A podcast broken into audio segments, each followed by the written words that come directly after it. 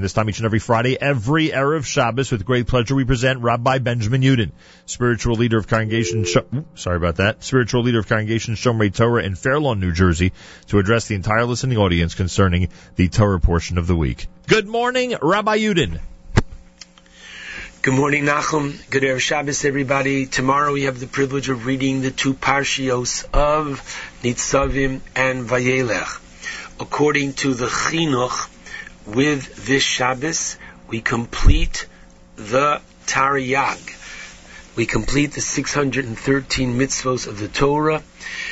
There are, according to the Chinuch, who follows his Rebbe, the Rambam, two and the last two of the Torah mitzvos found in Parshas Vayelech, and they are 612, the mitzvah of Hakel.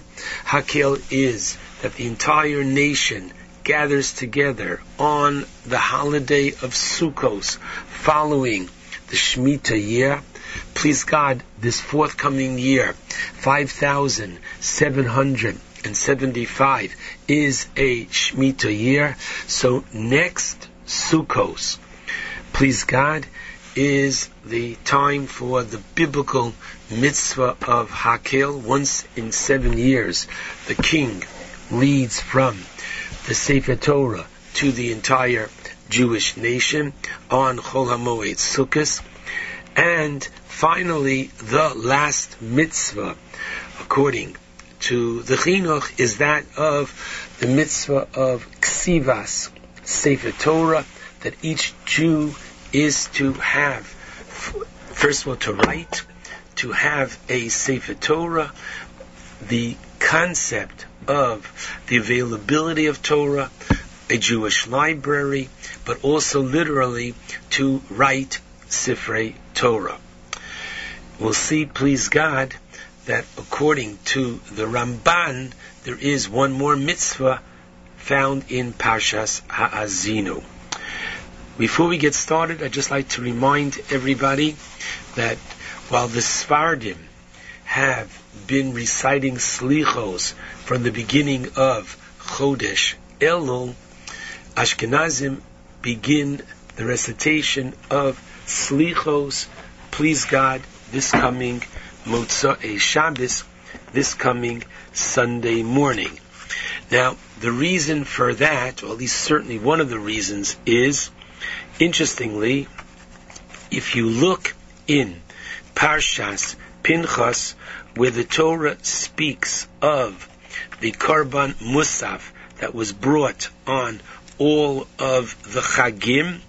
So regarding all the holidays, the Torah uses the term vihikravtem, namely, and you shall bring the following korbanos. And so it's true regarding Pesach, regarding Shavuos. This is found beginning in chapter 28 of the fourth book of the Torah in Bamidbar. When it comes to Rosh Hashanah, there there is the exception to the rule. The Torah says, "Va'asisem ola." Literally, you shall make an elevation offering. We can't make an elevation offering, but our rabbis tell us that we are to look upon ourselves as if we are the offering for Rosh Hashanah, and just as an animal, in order to be worthy to be brought onto the altar, onto the Mizbeach, had to pass an examination on four consecutive days to make sure that the animal was blemish free, so too each and every one of us are to go through a period of introspection for a minimum of four days prior to Rosh Hashanah, preparing ourselves for the ultimate preparation for Yom Hadin. And hence, we begin minimally four days before Rosh Hashanah. So this year we have, please God, Sunday, Monday, Tuesday, Wednesday, the four days of recitation of Slichos next week. We begin Motzei Shabbos and then continue with Slichos as well through Aseres Yemei Tshuva and ultimately culminate Yom Kippur with Ne'ilah with the recitation of Slichos. I'd like to focus regarding the Parsha of Nitzavim, the first of the two Parshios, with the opening verse, which is Atem Nitzavim Hayom Kulchem.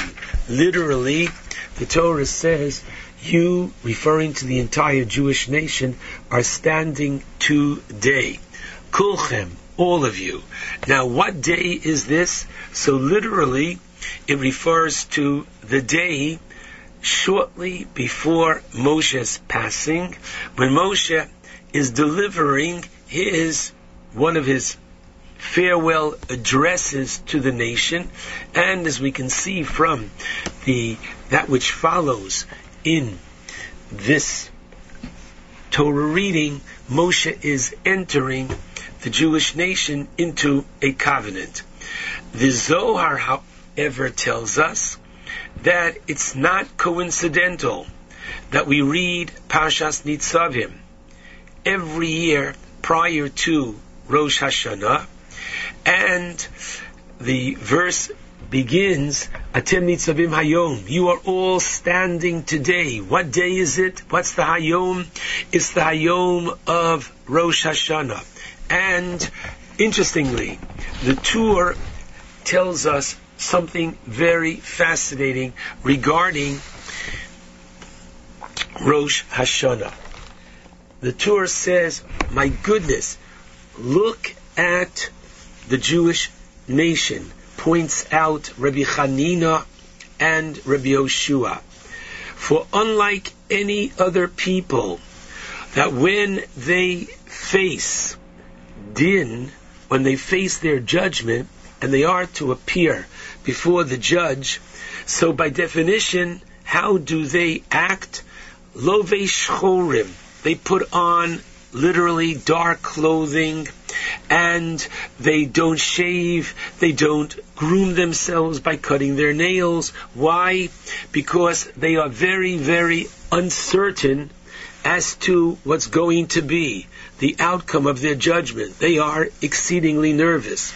Avol Yisrael, but the Jewish nation, oh no, Enokain. Lovshim Levanim, we wear white on Rosh Hashanah. And we have the practice of taking haircuts and groom, grooming ourselves prior to Rosh Hashanah. We eat and we drink on Rosh Hashanah. Why? The Fisha Yodim, because we know and we're confident that God is going to perform for us a miracle, and therefore we have this practice of haircuts, bathing, Erev Rosh Hashanah. How do we explain this? Says the Alter of Kelm. We explain it with the opening verse. Atem nitzavim hayom. How do we know that we're going to stand literally on this day of Rosh Hashanah? And the answer is kulchem. When you are together as one, when the Jewish people are one unit, so it's not simply that there is strength in numbers. No each individual, when they connect themselves to the tzibur, to the community, to the nation, then they are no longer looked upon upstairs as an individual, but rather they are looked upon as an individual, sherabim tzrichim lo, that the community, that the nation needs that person.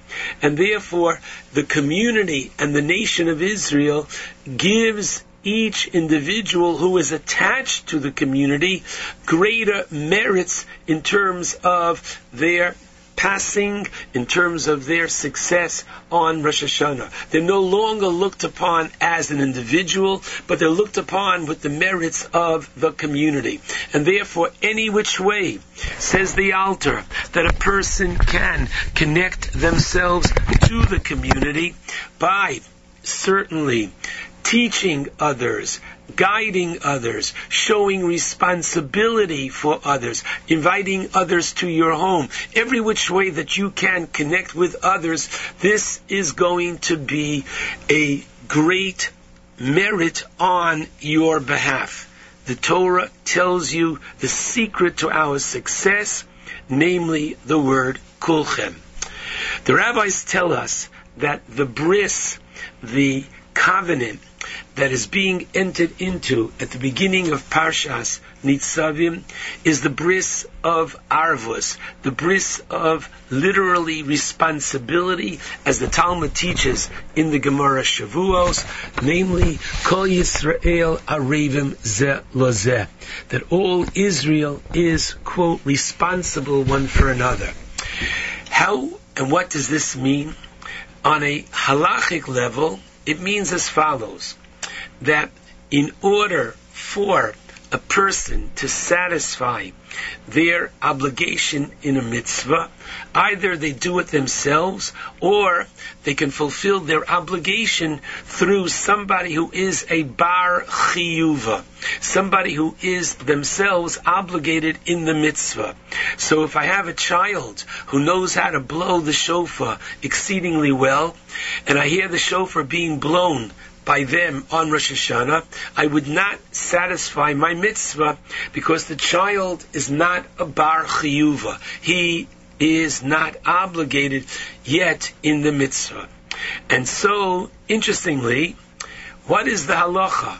That let's say the Baal Tokeya, the one that's going to please God, blow the shofar this coming Thursday and Friday. On their way home from shul, they will pass a home where somebody could not come to the Beis HaKnesset. Somebody did not hear shofar. They're going to stop off and blow shofar for them. And they will fulfill their obligation, namely the one who didn't come, they'll blow for them. Now my goodness, how does that work? When the Baal Tokeya blew in the synagogue, he had not yet heard shofar. He is blowing for himself and he's blowing for the entire congregation. But now that he has already fulfilled his obligation in the synagogue, how could he blow for somebody else? Perhaps we could say he's not a bar chiyuva anymore because he already discharged his obligation. So the Talmud teaches us no. The Talmud teaches us the very important principle of yotza. Even though he himself has satisfied his obligation, motzi, he can still do this on behalf of others. Why? Because as long as there is another Jew who has not fulfilled this mitzvah, then your mitzvah that you have fulfilled already is incomplete. This is one very exciting idea of Kol Yisrael Arevim Zelazeh. I'd like to share with you, however, an additional explanation, somewhat metaphysical but very exciting, and that is of the Ramak, which is Rav Moshe Cordovero, in his Tomer Devora. The Tomer Devora is based on the last three verses of the book of Micha, the last three verses of chapter 7. We're familiar with it, please God. We're going to be reciting it beginning, namely for Tashlich, this coming Thursday. And therefore, Mi Kel Kamocha, literally, who is like you, God, who, which is the first of the 13 attributes as described by the prophet Micha, Nosei Avon, who pardons iniquity, Over al Pesha, overlooks transgressions, and the fourth one is L'Sheiris Nachalaso, for the remnant of his heritage. And says the Ramak, very powerfully that God calls the Jewish people She'eris, literally Nachalaso.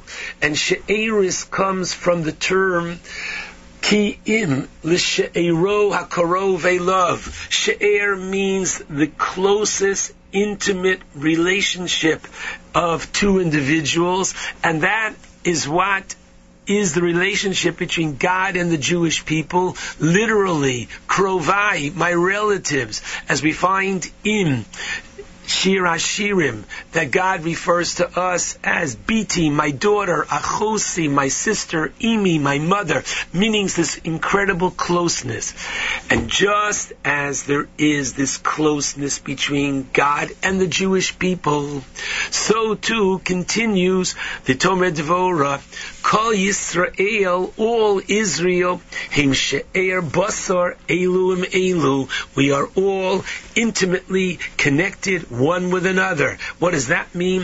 Mipnei Shanashamos, Klulos Yachad. Our souls are literally bound as one, which means yesh. There's a part of each and every Jew in each of every one of us.